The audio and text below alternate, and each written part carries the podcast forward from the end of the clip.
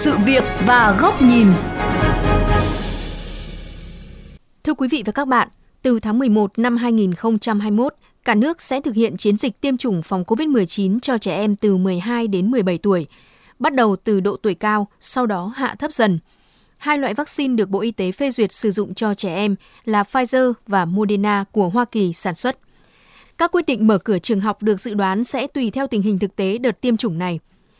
Câu hỏi được đông đảo phụ huynh quan tâm lúc này là tiêm vaccine có phải điều kiện tiên quyết để học sinh trở lại trường học?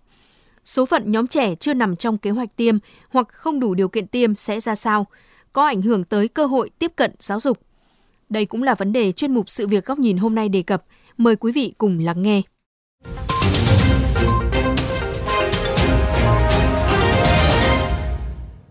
Anh Nguyễn Xuân Huy, chú tại quận Hà Đông, thành phố Hà Nội chia sẻ, anh có ba con nhỏ từ 2 đến 7 tuổi và rất ủng hộ việc tiêm vaccine cho các cháu nếu các điều kiện đảm bảo an toàn. Tuy nhiên, hiện mới có kế hoạch tiêm vaccine COVID-19 cho trẻ từ 12 đến 17 tuổi, nên ngày các con anh được đi học trở lại còn khá xa. Là tôi cũng đang rất là băn khoăn về việc khám trước khi tiêm cho trẻ. Không biết là với những đối tượng nào và với sức khỏe như thế nào thì sẽ được tiêm. Nếu trong trường hợp sức khỏe của trẻ không cho phép được tiêm, giả dụ như có một số bệnh nền hoặc là như thế nào đó, như vậy tức là trẻ không được quay lại học hay là sao? Lo ngại của anh Huy cũng giống nhiều phụ huynh khác trong bối cảnh việc học online đang bộc lộ nhiều bất cập nếu kéo dài quá lâu. Ví dụ như khả năng tập trung, thẩm thấu kiến thức, thiếu giao tiếp, tương tác trực tiếp, làm mài mòn các bộ kỹ năng phát triển bình thường của trẻ là nếu mà phụ thuộc quá nhiều vào vaccine, nhất là với trẻ em là cái đối tượng ít bị ảnh hưởng, thì thành ra là cái việc quay lại trường học nó càng ngày nó càng xa vời. Thay vào đó là tập trung tiêm cho những đối tượng nguy cơ cao. Thứ hai nữa là vẫn đảm bảo 5K thứ ba nữa là có thể dự phòng bằng cách là chuẩn bị những cái năng lực về y tế để chữa bệnh cho trẻ em. Nếu mắc phải thì nó sẽ hợp lý hơn là việc hoàn toàn thụ động chờ vào cái việc tiêm chủng cho trẻ em dưới 12 tuổi.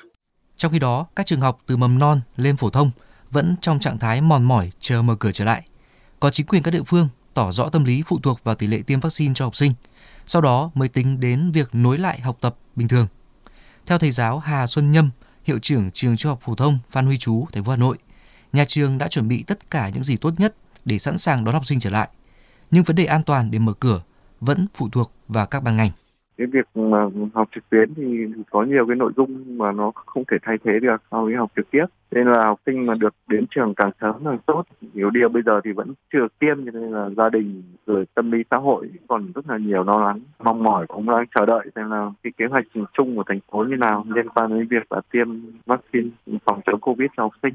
Ờ, vẫn cần phải có những cái ý kiến của bộ phận chuyên môn về ngành y thì mới có thể quyết định được trong việc là cho học sinh quay trở lại trường hay không. Trao đổi với VOV Giao thông, Phó giáo sư Nguyễn Huy Nga, nguyên cục trưởng Cục Y tế Dự phòng khẳng định, ông đồng tình với quan điểm cho rằng vaccine không phải điều kiện tiên quyết để mở lại trường học. Đây không phải là điều kiện tiên quyết để học sinh quay lại trường, chả có nước nào đưa ra điều kiện tiên quyết như thế cả. Bởi vì học sinh là một cái đối tượng mà bị nhiễm rất ít và cũng không nặng mà tỷ lệ tử vong rất thấp cho nên việc học thì nhiều nước vẫn cứ tiếp tục ngay cả trong cả thời gian đại dịch người lớn đã tiêm hết rồi thứ hai là nhà trường đảm bảo được điều kiện an toàn phòng chống dịch bệnh thống nhất với các phụ huynh lúc các em bị nhiễm như thế nào và có những cái truyền thống tốt thì không cần phải là tiêm vaccine thì mới đi học. Thực tế thì nhiều tỉnh hiện nay như Hà Tĩnh như Hải Phòng và học bình thường thậm chí có điều kiện kiện tiến quyết đó.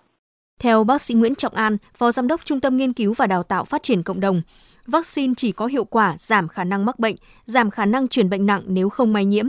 Một vế quan trọng khác là các hoạt động dự phòng, cần cả nhà trường, phụ huynh và các em học sinh thực hiện là 5K.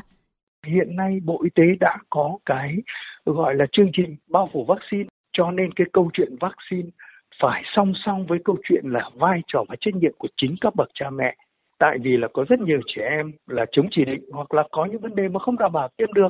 Vấn đề thứ hai thì Bộ Y tế đã hướng dẫn từ lâu rồi các cái quy định 5K rồi các cái phải tuân thủ như nào để phòng chống dịch Covid. Liên quan những băn khoăn lo ngại của một số phụ huynh về tính an toàn, khả năng tác động lâu dài về mặt sinh học với trẻ em khi tiêm vaccine COVID-19, Phó giáo sư Dương Thị Hồng, Phó Viện trưởng Viện Vệ sinh Dịch tễ Trung ương, trưởng Văn phòng Tiêm chủng mở rộng quốc gia khẳng định Vaccine sử dụng đúng là vaccine có thành phần mRNA của hai nhà sản xuất là Pfizer BioNTech hoặc là Moderna thì cái thành phần mRNA của virus hoàn toàn không có tương tác với ADN của người. Thế cho nên chúng ta không có nguy cơ gây ra rối loạn biến đổi gen, bệnh ung thư hay là những cái rối loạn là vô sinh vân vân mà các bậc phụ huynh đang lo lắng. Theo hướng dẫn mới nhất được công bố ngày 29 tháng 10, Bộ Y tế tái khẳng định việc tiêm vaccine cho trẻ em cần được cha mẹ, người giám hộ ký vào giấy đồng ý tiêm chủng, nghĩa là việc tiêm chủng là tự nguyện, không bắt buộc. Trong khi những trẻ có bệnh bẩm sinh, bệnh mãn tính, có tình trạng dị ứng nặng hoặc phát hiện được tình trạng sức khỏe bất thường khi đến tiêm sẽ được tư vấn, hướng dẫn đến khám sàng lọc để tiêm chủng và theo dõi tại các điểm tiêm chủng tại bệnh viện. Cần thiết có thể trì hoãn tiêm chủng. Rõ ràng, tiêm chủng không phải là yêu cầu bắt buộc mà là quyền tiếp cận bình đẳng của mọi trẻ em để dự phòng dịch bệnh COVID-19. Nhưng thực tế, tâm lý phụ thuộc chờ đợi vào vaccine ở một số nơi lại đang vô tình ảnh hưởng lớn tới cơ hội tiếp cận giáo dục của trẻ nhỏ.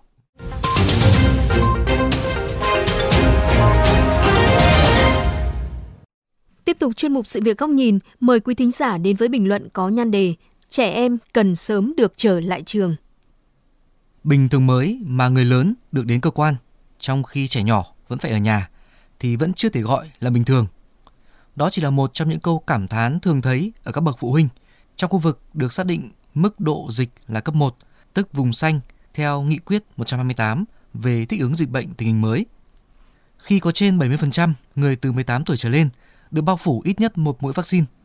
Khi các hoạt động trong vùng xanh dần được nới lỏng trở lại, thì ngày mở cửa trường học vẫn chưa thể xác định do tất cả đang chờ vaccine để tiêm cho nhóm trẻ dưới 17 tuổi. Thực tế, trẻ em ở nhà trong các khu cách ly, phong tỏa liên tiếp nhiều tháng qua đã và đang gây ra những hệ lụy lớn về sức khỏe tâm thần. Điển hình là các rối loạn lo âu, tự kỷ, trầm cảm, rối loạn ăn uống, rối loạn cư xử.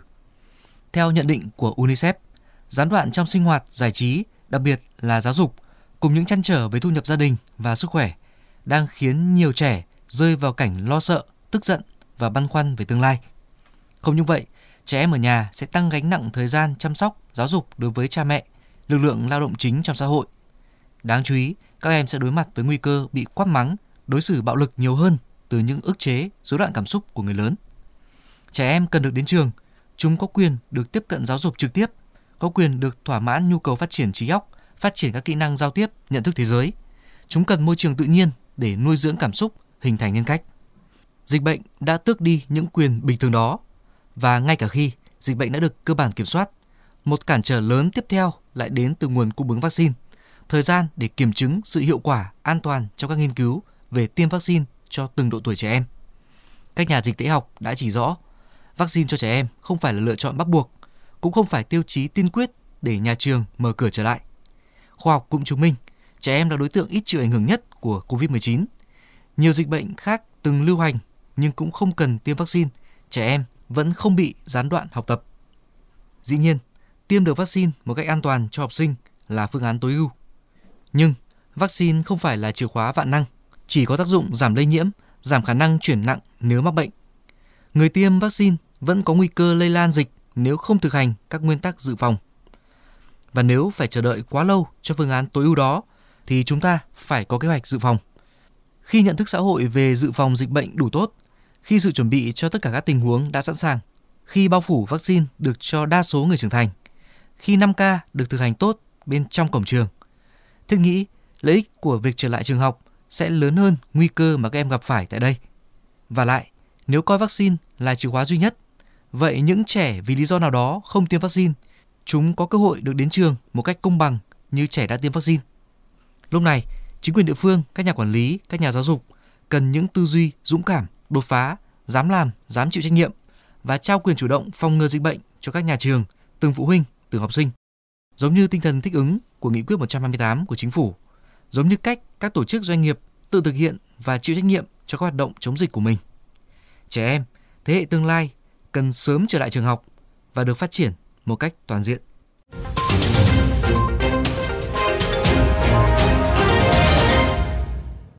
Thưa quý vị và các bạn, nội dung vừa rồi đã khép lại chuyên mục Sự việc và góc nhìn ngày hôm nay. Quý vị có thể nghe lại chuyên mục này trên website vovgiao thông.vn.